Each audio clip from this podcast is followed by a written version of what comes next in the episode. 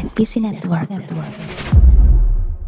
Kamen Rider Saber udah di episode 3 dan buat Anda-anda yang masih saja bercanda, sesungguhnya Tuhan bersama orang-orang yang Saber lebih baik Anda segera introspeksi diri dan juga mungkin lebih banyak untuk berbuat sesuatu yang baik-baik ya.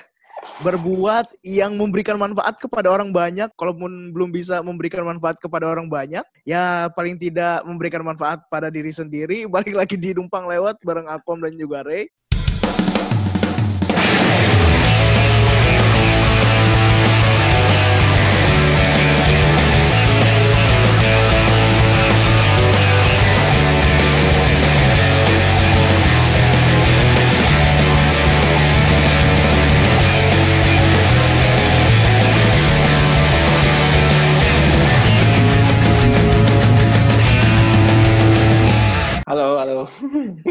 Opening yang sangat luar biasa banget ya, bener banget tuh. Iya, masih ada loh yang bercanda-bercanda begitu. Saya bersabar, aduh.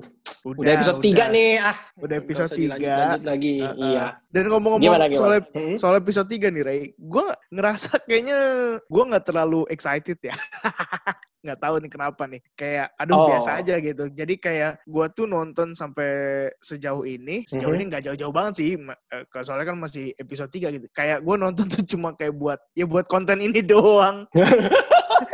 Demi konten. gitu, aduh. demi konten, demi konten. Iya, gitu. iya, Jadi iya, kayak iya. belum ada sesuatu yang menurut gue tuh mungkin gini ya. Kalau Zero One itu kan embel-embelnya adalah Kamen Rider pertama di era Reiwa gitu. Jadi hype-nya tuh Ah. ada gitu loh. Kebangun ya. Kebangun. Sedangkan di Saber ini kayak oh ya udah ini cuma nerusin doang dari Zero One gitu. Kalau lu gimana? Hmm. Gitu nggak? Tapi gue kayaknya bisa relate kenapa lu mungkin merasa ini. Karena kalau pendapat pribadi gue ya, kayaknya memang di episode 3 ini tuh tidak ada ekspansi terkait dengan si cerita utamanya, tapi lebih ke arah eksplorasi karakter di episode 3 ini. Jadi mungkin kayaknya tanda kutip tantangannya tuh eh, belum bertambah signifikan banget gitu. Setuju nggak kayak gitu? Ya mungkin bisa jadi. Atau begini ya, mungkin terlalu bosan dengan cerita yang gini loh. Lu perhatiin deh baik-baik. Ke Hmm. sini-sini, bukan ke sini-sini sih. Bahkan di awal-awal tuh kayak mereka tuh selalu menambahkan atau mengadakan gimana ya ngomong ya. Pokoknya ada unsur misteri dan misteri itu berkaitan dengan masa lalu gitu loh. Hmm, ya ya ya betul betul betul.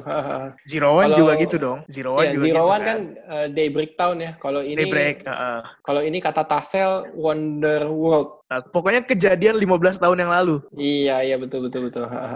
ya namanya juga cerita lah.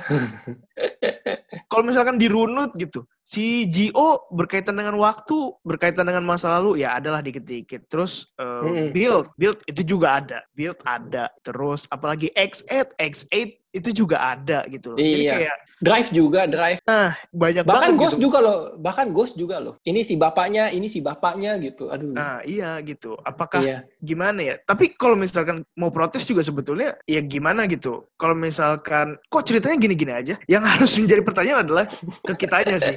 Kok kitanya begitu-begitu terus gitu. Maksudnya dalam artian target mereka tuh kan emang sebetulnya anak kecil gitu ya. Hmm. Eh, jadi ya udah mereka tuh pasti nggak bakal ngebuat ribet ceritanya gitu. Iya, setuju, setuju. Ya nggak? Tapi gini, tapi gini, gue mau tambahin satu nih. Menurut gue, uh, mengulik masa lalu itu sesuatu yang manusiawi dan masih ada marketnya. Buktinya, netizen-netizen Indonesia suka sekali tuh mengulik-ngulik Wah, si artis ini di Twitter dulu dia pernah nge-tweet kayak gini loh gitu. Diungkit-ungkit dan lain sebagainya gitu. Wah, dia kayak gini deh, kayak gitu dan lain sebagainya. Mungkin ya itu sifat bawaan a- alami manusia gitu. Oh, Waduh. mengungkit masa lalu tuh ada cerita gitu. Bisa, bisa, bisa, bisa, Aduh. bisa.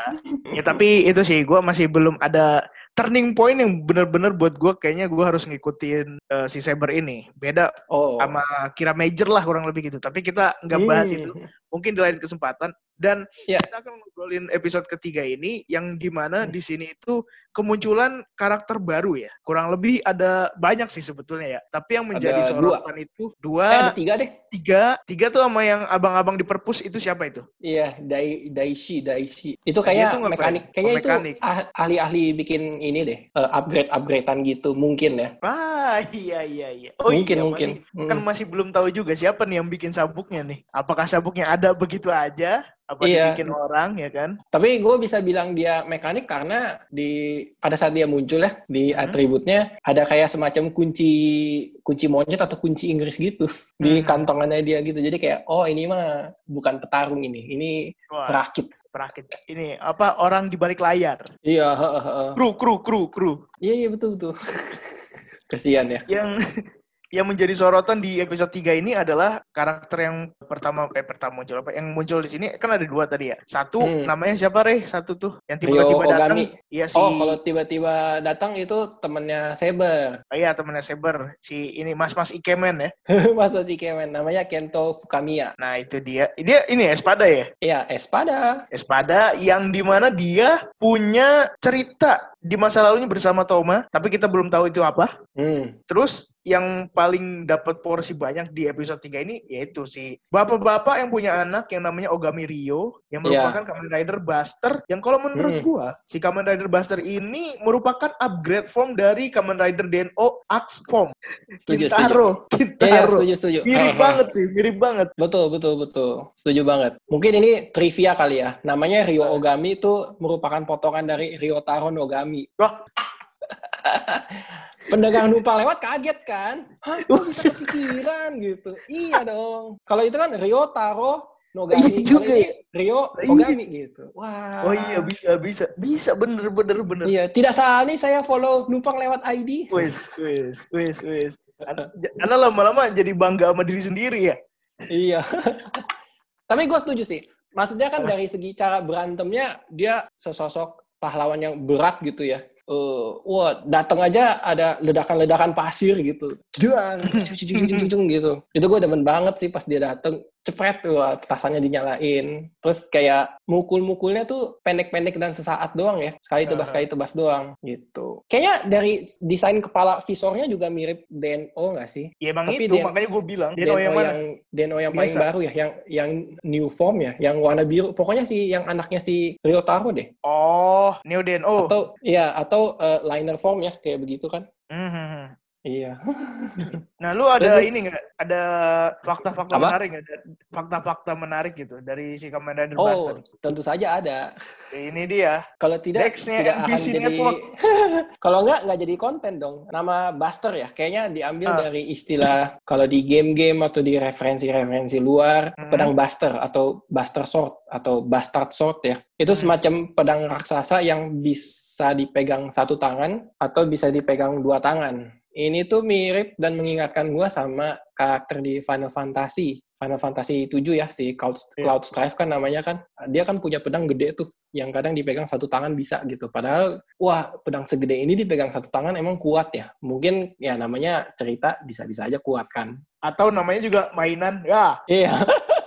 Iya, iya betul betul mainan. Jadi terbuat dari plastik agak keringan. Hmm. Nah, terus yang fakta menarik yang gue nggak tahu bisa dikonfirm sedalam ini atau enggak ya. Tapi gini, dia kan punya Wonder Right Book eh, namanya Genbu Shinwa. Iya. Genbu Shinwa ini kalau dilihat dari gambar Wonder Right Book-nya itu kayak semacam makhluk mistis ya, kura-kura raksasa atau penyu raksasa ditemani dengan seekor ular lah atau bilangnya serpent. Nah, gue baca-baca soal si Genbu Shinwa ini, ini itu merupakan makhluk mitologi yang dipercayanya itu di lingkungan negara-negara timur. Jadi ada Jepang, ada Korea, ada eh, Tiongkok juga ada gitu. Nah, kalau misalkan di berbagai negara pun interpretasinya beragam. Kalau yang di Jepang, yang tadi gue udah jelasin ya, dia bentuknya kura-kura sama ada eh, si ininya, si ularnya gitu. Terus kalau di Jepang sendiri, ini tuh merupakan makhluk yang konon katanya sih dia penjaga daerah utara Kyoto. Jadi itu dia digambarkan sebagai pelindung kuil di utaranya Kyoto. Nama kuilnya tuh Takei Sao, eh, kuil Takei Sao atau nama lainnya Kenkun. Nah, terus yang menarik juga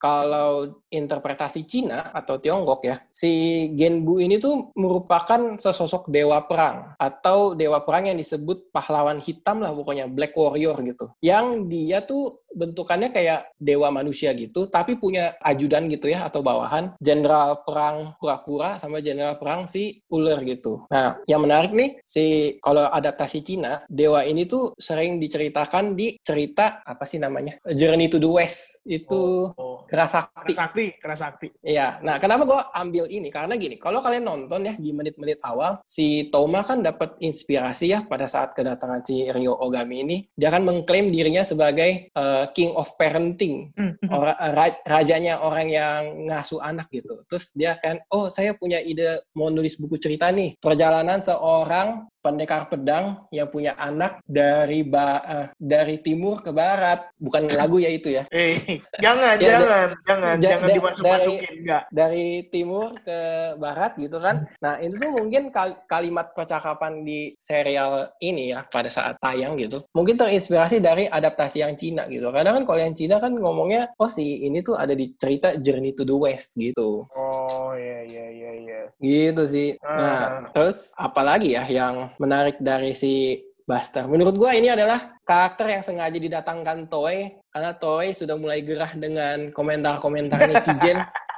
Kok Kamen Rider kekanak-kanakan banget dan lain sebagainya gitu. Berhubungan dengan sebentar lagi kan mereka merayakan eh, ulang tahun ke-50 serial Iya, Kamen betul, Rider betul, ya betul, betul. Dengan dengan asumsi orang per- eh, anak kecil pertama yang nonton Kamen Rider pertama ya berumur lima tahun berarti kan setidaknya sekarang ini dia umurnya 55 tahun gitu. Mungkin dia Hmm. sudah menjadi seorang bapak-bapak tapi masih berusaha untuk relevan dengan zaman gitu jadi masih sering main internet dan masih sering komentarin kok Kamen Rider kekanak-kanakan? Kok Kamen Rider kekanak-kanakan? Nah ini adalah tokoh yang sengaja didatangkan Toei untuk menjawab keresahan-keresahan bapak-bapak di luar sana gitu. Eh Kamen Rider tidak hanya untuk anak-anak tapi buat bapak-bapak yang seperti Anda yang mungkin harus diajarin caranya menjadi orang tua yang benar dan baik untuk menjadi role model bagi anak-anaknya gitu Nah, tapi gini, Rey, meskipun di Hmm. sini ditampilkan tokohnya seorang bapak-bapak, tapi menurut gua bapak-bapak ini tetap kekanak-kanakan. Karena just gini, Ah, dia,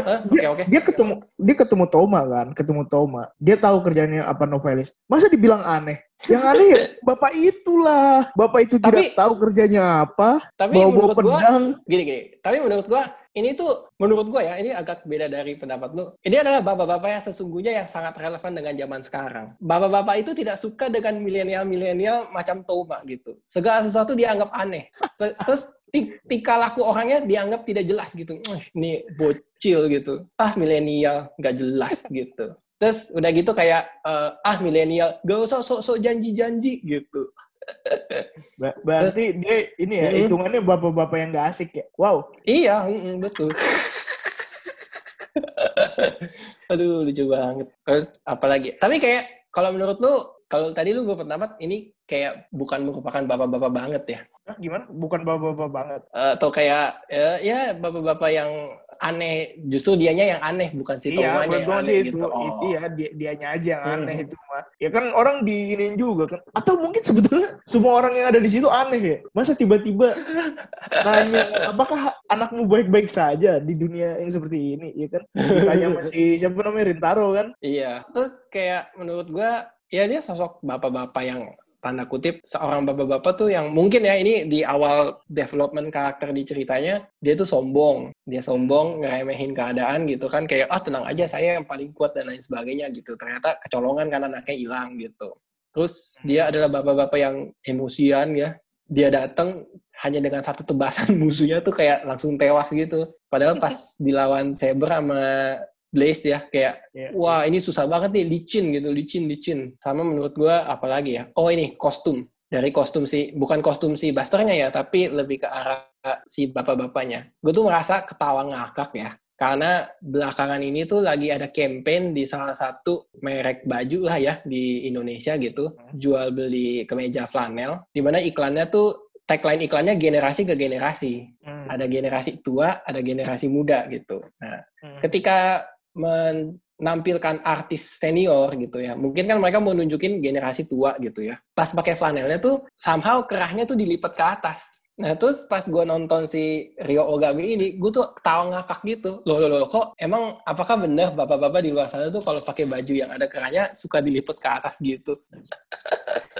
biar ini, biar biar dikata keren kali. Ya mungkin ya, mungkin. Jadi kayak, oh dia pakainya polo shirt, dilipat, celananya jeans, sepatunya swag gitu ya, warna hitam. Nah, terus begitu anaknya muncul, kelihatan bareng, kan gue nonton, gue nonton episode ini dua kali sih. Gue ngeliat, Hmm. hah, anak sama bapaknya bajunya dimiripin gitu. Jadi sama-sama pakai polo shirt, sama-sama pakai jeans, sama-sama pakai sepatu, swag. Waduh. Mem Itu memangnya anda hitam-hitamnya ini gimana anda mau, gitu. mau kuliah gitu, mau kuliah pakai polo shirt. iya makanya biasa gitu. ngakak sih. Heeh, setuju setuju. nggak pengen pakai kemeja, pakai polo shirt. Nah terus ini Rey, yang menarik Hmm. lagi adalah, lu ngerasa nggak sih kalau si siapa namanya Kento itu ada hubungannya sama Kalibur? Iya iya betul betul. Dan itu menurut gua adegannya kentut banget sih.